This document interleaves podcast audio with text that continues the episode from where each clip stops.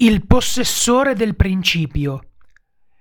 In qualunque città, in qualunque paese, raggiungi un qualsiasi istituto mentale o casa di cura alla quale puoi arrivare. Quando ti ritroverai nella hall davanti al bancone, chiedi di visitare la persona che si fa chiamare il possessore del principio. Un lieve sorriso si allargherà sulla bocca dell'interlocutore, quasi a dire sei uno sciocco. Sarai scortato presso un lungo corridoio che conduce apparentemente ad un luogo che non dovrebbe esserci. Fisicamente questo luogo non dovrebbe esistere nell'edificio, ma lo visiterai comunque.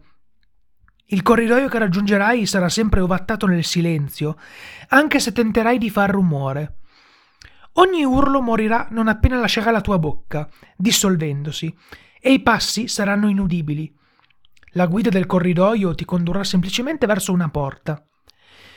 Superata la porta, scoprirai una stanza confortevole e satura di un profumo gradevole, ma sconosciuto.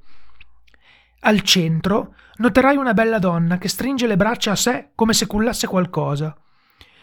Un'approfondita ispezione rileverà invece che essa non stringe nulla.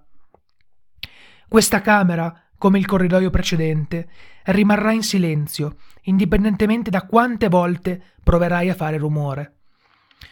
L'unica eccezione a questo incredibile silenzio sarà un'unica domanda che potrà essere pronunciata.